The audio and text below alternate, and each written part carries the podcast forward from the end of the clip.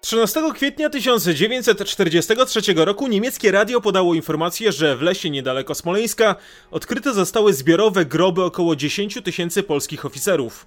Sprawcami zbrodni mieli być, jak podano wówczas, żydowscy komisarze.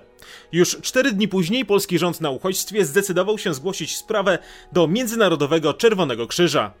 W odpowiedzi na te działania 26 kwietnia 1943 roku, tuż po północy, polskiemu ambasadorowi w Kujbyszewie została wręczona nota o zerwaniu stosunków dyplomatycznych między ZSRR a rządem generała Sikorskiego.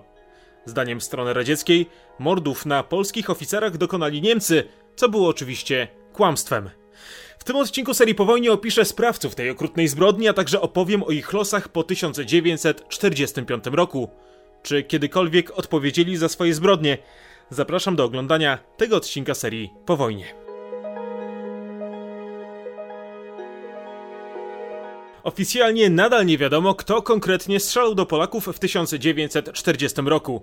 Są jednak pewne wskazówki, które pozwalają wytypować morderców.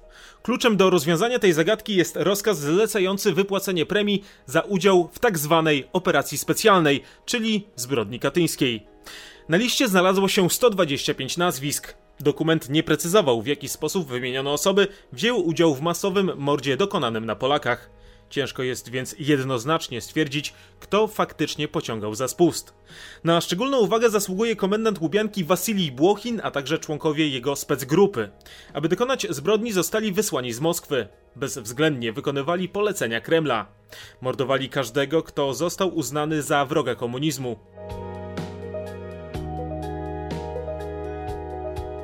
Błochin urodził się w chłopskiej rodzinie w jednej z niewielkich wsi w obwodzie włodzimierskim.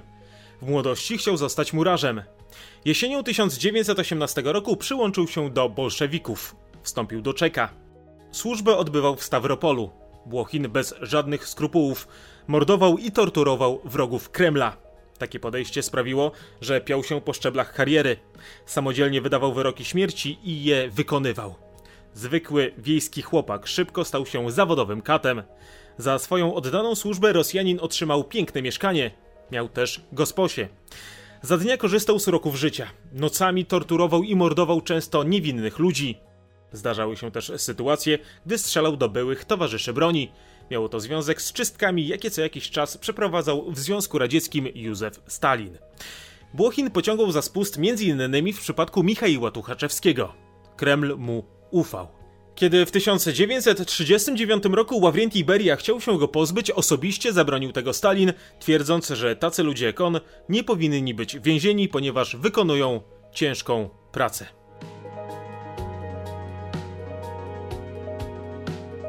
Ciężko powiedzieć, czy Błochin miewał jakiekolwiek wyrzuty sumienia. Z drugiej strony do dziś zachowały się relacje jego bliskich, którzy twierdzili, że kat z Łubianki często wracał z pracy do domu pijany. Jedyną rzeczą, którą się tak naprawdę pasjonował, były konie. W swojej domowej biblioteczce miał około 700 książek dotyczących tych zwierząt. W 1940 roku jego kariera osiągnęła szczyt. Razem ze swoimi ludźmi został desygnowany do dokonania zbrodni katyńskiej kwietniu Błochin trafił do obozu w Ostaszkowie i niemal od razu zabrał się do pracy. Początkowo założył, że nie będzie prowadzić więcej niż 300 egzekucji w ciągu jednej nocy. Strzelając polskim bohaterom w głowę, na sobie miał skórzany fartuch rzeźniczy, skórzany kapelusz oraz skórzane rękawiczki do ramion. W międzyczasie podobno popijał herbatę. Ze sobą miał teczkę pełną niemieckich pistoletów Walter. Egzekucje rozpoczęły się 5 kwietnia 1940 roku. Błochin był głównym katem. Rosjanin mordował bez przerw przez około 10 godzin każdej nocy. Średnio zabijał jednego więźnia co 3 minuty.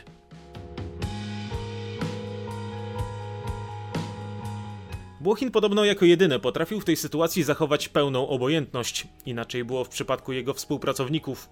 Aby uspokoić towarzyszy, pod koniec każdej nocy kazał dostarczać im wódkę. Kiedy już wszyscy wyznaczeni Polacy zostali zamordowani, zorganizował pożegnalną libację. Moskwa doceniła bezwzględną postawę Błochina.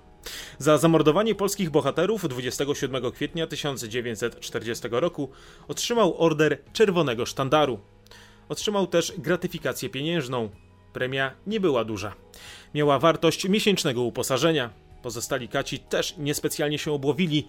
Nagrodami były m.in. rewolwery, rowery i gramofony. Błochin realizował rozkazy Moskwy, za co otrzymał większość najważniejszych odznaczeń państwowych. W kolekcji brakowało mu w zasadzie jedynie tytułu bohatera Związku Radzieckiego. Państwo wynagrodziło go też złotym zegarkiem, a także samochodem M20, czyli Pabiedą.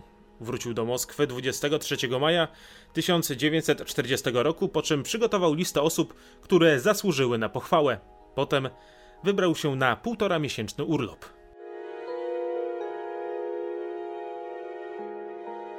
Dopóki u władzy pozostawał Stalin, Błochin mógł się czuć bezpiecznie. Nadal dokonywał zbrodni, nie przejmując się konsekwencjami. Był faworyzowany przez Kreml. W 1943 roku został pułkownikiem Służby Bezpieczeństwa, rok później komisarzem, a tuż po zakończeniu się wojny w lipcu 1945 roku otrzymał stopień generała dywizji. Czasami w obecności członków rodziny opowiadał o tym, czym się dokładnie zajmuje, niekiedy ze szczegółami opisując egzekucję. Często narzekał na bolące nogi, w końcu pracował stojąc. Jego gosposią była Szura Tichonowa. Za każdym razem, kiedy rozmawiała ze znajomymi i rodziną, chwaliła się, że jej gospodarz ma wspaniałe, luksusowe mieszkanie. Jednocześnie dodawała też, zazwyczaj szeptem, że Błochin jest wyjątkowo nieprzyjemnym człowiekiem. Kat odpoczywał w daczy w Tomilinie pod Moskwą, którą kupił jeszcze w latach 30. Jego sąsiadem był m.in. szef Wydziału Więziennego NKWD. Panowie podobno często się odwiedzali.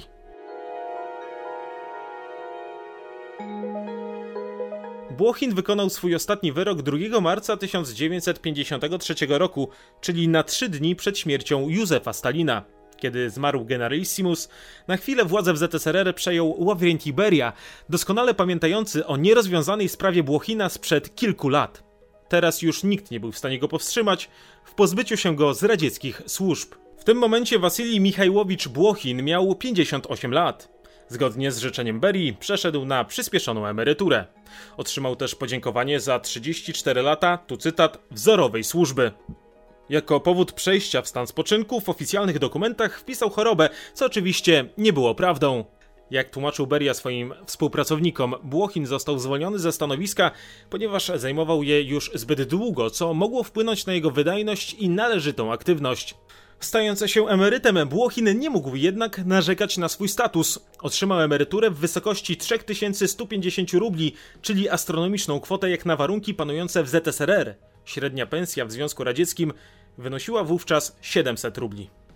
Od tego momentu mógł się poświęcić swojej pasji związanej z końmi. Jednak wraz ze zmianami politycznymi w radzieckim państwie, jego sytuacja stawała się coraz trudniejsza. Co chwilę wzywany był na przesłuchania do prokuratury generalnej. Jego zeznania w śledztwie w sprawie nadużyć Berii oraz jego kompanów były bezcenne. On sam jednak uniknął oskarżenia, choć zdecydowanie były ku temu dowody. Kreml uznał, że był on jedynie wykonawcą, a nie osobą odpowiedzialną za wydawanie wyroków.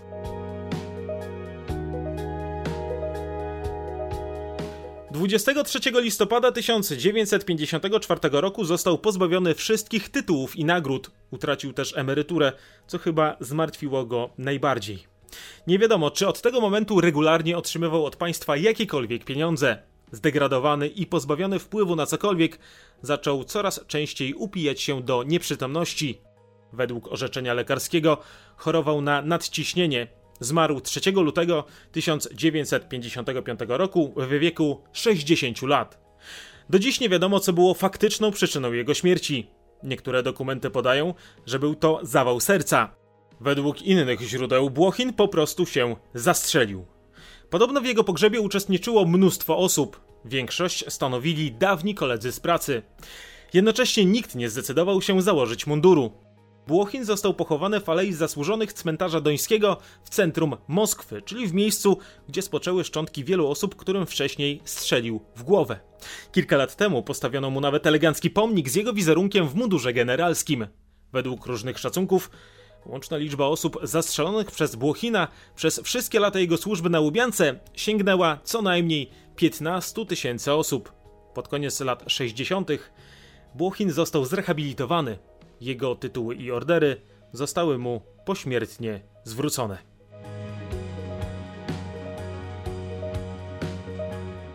Wróćmy jednak do 1940 roku. W marcu w zarządach NKWD w Kalininie, Smoleńsku oraz Charkowie powstały grupy egzekutorów, które miały prowadzić masowe rozstrzeliwania polskich oficerów.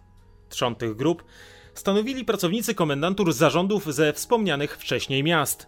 W wewnętrznym dokumencie z lutego 1940 roku na liście funkcjonariuszy do zadań specjalnych znajdowało się sześć nazwisk: Piotr Maggo, Demian Siemionichin, Wasilij Szygalow, Iwan Szygalow, Ernst Macz i Aleksander Jemilianow.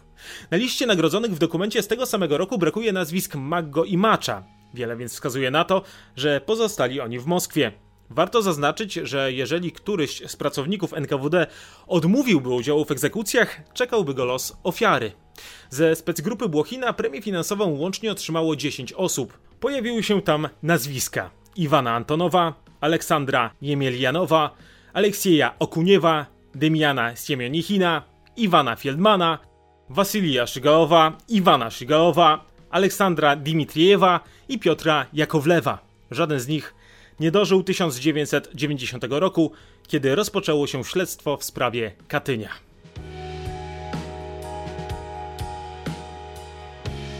Najkrócej ze wspomnianej grupy żyli bracia Wasilij i Iwan Szygalow. Pierwszy zmarł w 1942 roku, drugi cztery lata później. Aleksandr Dimitrijew zabrał się na tamten świat w 1953 roku. Rok później to samo spotkało Iwana Fieldmana. Piotr Jakowlew zmarł w kwietniu 1959 roku i został pochowany obok swojego szefa, Wasylija Błochina, na cmentarzu dońskim. Aleksiej Okuniew dożył do 1966 roku. Rekordzistami w grupie Błochina pod względem wieku byli Iwan Antonow oraz Demian Siemionichin. Obaj zmarli w tym samym czasie, a dokładniej w sierpniu 1975 roku. Do końca życia pozostali przyjaciółmi. Siemionichin mieszkał z żoną i córką w dwóch niewielkich pokojach w komunałce. Niewiele mówił, nie lubił rozmawiać o polityce. Jeśli już się odzywał, to zazwyczaj dotyczyło to błahych spraw. Był alkoholikiem. Często wracał nad ranem do domu kompletnie pijany. Natomiast do dziś nie jest znana data śmierci Aleksandra Jemielianowa. Morderców z Katynia wiele łączyło. Przede wszystkim adres, ponieważ większość mieszkała przy tej samej ulicy w Moskwie, a czwórka z nich nawet w tym samym budynku.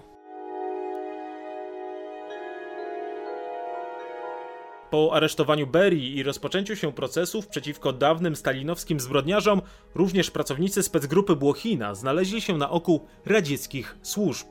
Śledczy poza Błochinem szczególnie mocno infiltrowali Siemionichina. Powodem był podpisany przez niego protokół z egzekucji Michaiła Kiedrowa. Komunista po latach został uniewinniony i zrehabilitowany.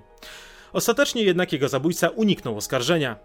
Zawrotną karierę w służbach zrobił natomiast kierujący egzekucjami na Polakach zastępca naczelnika zarządu NKWD w Charkowie Paweł Tichonow. Od 1954 roku był zastępcą przewodniczącego KGB przy Radzie Ministrów Ukraińskiej Republiki Radzieckiej. Od 1959 roku aż do końca lat 60. był naczelnikiem zarządu KGB obwodu kijowskiego. Zmarł w 1990 roku.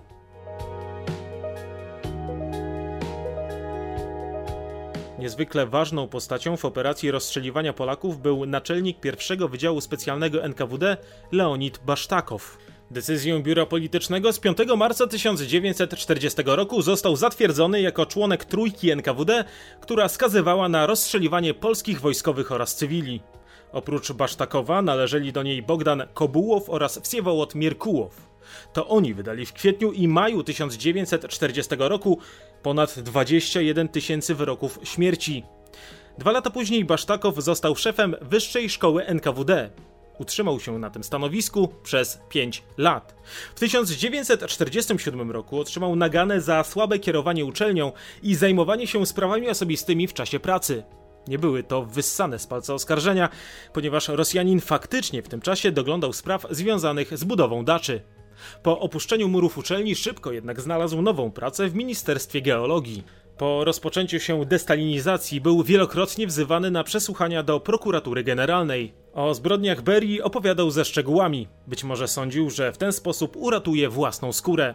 W 1956 roku wystąpił w charakterze świadka w procesie innego stalinowskiego zbrodniarza, Borisa Rodosa.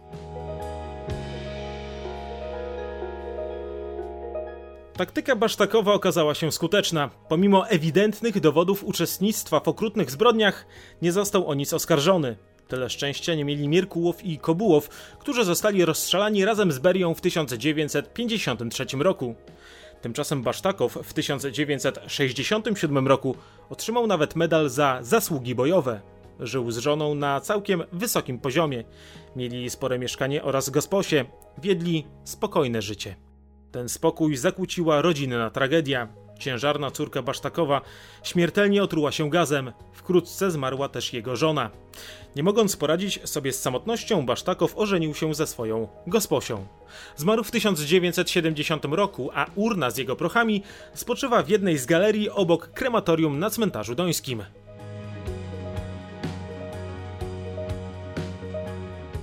Grupie wysoko postawionych funkcjonariuszy aparatu centralnego NKWD, którzy zostali wysłani do Kalinina, Smoleńska oraz Charkowa, znalazł się szef pionu śledczego Głównego Zarządu Transportu Nikołaj Siniegubow. Rosjanin zajmował się koordynowaniem operacji rozstrzeliwań. W organizowaniu mordów na Polakach nie przeszkadzał mu nawet fakt, że jego żona była Polką. Po zbrodni katyńskiej najpierw został zastępcą szefa w Głównym Zarządzie Milicji NKWD, a następnie szefem Zarządu Transportu NKWD. W 1943 roku otrzymał tytuł bohatera pracy socjalistycznej. Z czasem zajmował coraz wyższe stanowiska. Został nawet wiceministrem transportu. Był nim do 1951 roku. Po wojnie koordynował wywóz cennego sprzętu z Niemiec. Do 1956 roku pracował na stanowisku szefa wydziału w Ministerstwie Transportu. Jego zbrodnie nie zostały jednak zapomniane. Siniegubow został oskarżony o stosowanie przemocy wobec więźniów. W jego sprawie zeznało wiele osób, którym udało się przeżyć stalinowskie represje. Na swoją obronę stalinista potrafił jedynie wymamrotać, że takie były czasy. W 1958 roku został wyrzucony z partii. Utracił też wszystkie odznaczenia i medale. Zmarł w zapomnieniu w 1971 roku w Moskwie. Do Polaków strzelał też komendant Andrzej Rubanow. W czasie wojny dosłużył się stopnia podpułkownika. Potem pracował jako komendant w KGB Tatarstanu. Odszedł na emeryturę w 1957 roku. Dorabiał jako inspektor służby ratownictwa wodnego w Kazaniu. Często zaglądał do kieliszka. Pijany żalił się sąsiadom, że nikt nie pyta go, dlaczego tyle pije. W alkoholowym amoku opowiadał o dokonanych zbrodniach. Dożył późnej starości. Zmarł mając 80 lat. Zresztą wielu morderców z Katynia nie zachowało zbrodni w tajemnicy. Inny zabójca, Aleksander Zajcew, będąc pod wpływem alkoholu, przyznał się do mordowania Polaków swojemu synowi. Tylko część uczestników zbrodni opuściło miejsce lub okolice, gdzie do niej doszło. Tworzyli kręg wtajemniczonych osób, gdzie każdy pilnował, aby prawda nie wyszła na jaw. Łączyła ich wspólna zbrodnia. Po zakończeniu pracy w aparacie represji często natrafiali na siebie w nowych miejscach zatrudnienia. Zazwyczaj jednak nie piastowali eksponowanych funkcji, jakby w ten sposób jeszcze lepiej chroniąc tajemnicę zbrodni katyńskiej. Choć w większości kaci z Katynia nie mogli narzekać na zdrowie fizyczne, to część z nich miało poważne problemy natury psychicznej. Wielu było leczonych psychiatrycznie. Do części z nich okropieństwa, których dokonali, wracały po latach. Aleksandr Jemilianow w wieku 56 lat odszedł ze służby z powodu zdiagnozowanej schizofrenii. Aleksander Okuniew wielokrotnie trafiał na oddziały psychiatryczne. Był alkoholikiem. Niektórzy kaci z Katynia popełniali samobójstwa, choć ich odsetek nie był duży. Samobójstwo popełnił m.in. Piotr Karcew.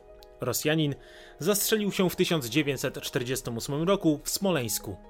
Części morderców nie uratowała przed samobójstwem, zdawałoby się, udana kariera w służbach. Wasilij Pawłow, który w 1940 roku kierował egzekucjami Polaków, po wojnie został szefem bezpieki w Kalininie i Czelabińsku. Od 1948 roku działał w Gułagu, gdzie był zastępcą naczelnika Dalstroju w Magadanie.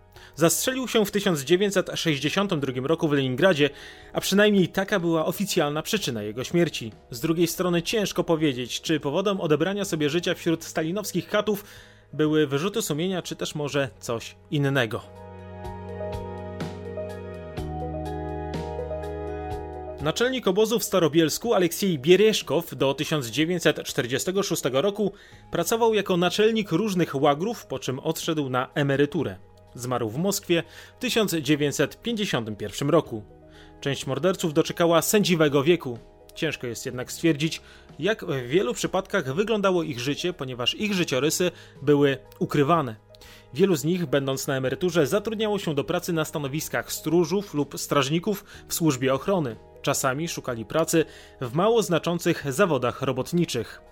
Były zastępca komendanta zarządu NKWD obwodu charkowskiego Aleksander Karmanow dość szybko musiał szukać innej pracy. Kiedy został zwolniony w 1943 roku, imał się różnych zajęć. Był m.in. pracownikiem bufetu, bileterem w teatrze, a także stróżem w przedszkolu. Zmarł w maju 1987 roku. Z niektórymi katami po latach udało się porozmawiać Olegowi Zakirowi, który swoje prywatne śledztwo opisał potem w książce Obcy Element. Zazwyczaj jego rozmówcy wykręcali się od odpowiedzi, twierdząc, że to nie oni strzelali do Polaków, lecz robili to inni NKWdziści.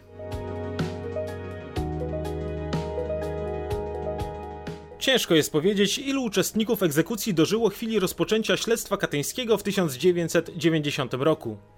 Dwaj z nich, Iwan Barinow oraz Mitrofan Syromietnikow, zostali przesłuchani i złożyli zeznania w trakcie śledztwa. W 1991 roku przesłuchano także byłego naczelnika zarządu NKWD obwodu kalinickiego Dimitrija Tokariewa. Temat zbrodni w Katyniu na pewno zasługuje na rozwinięcie, dlatego nie był to ostatni odcinek serii po wojnie, poruszający to zagadnienie i tragedię, która rozegrała się w 1940 roku. Ja tymczasem dziękuję za uwagę, zachęcam do subskrybowania kanału i do usłyszenia.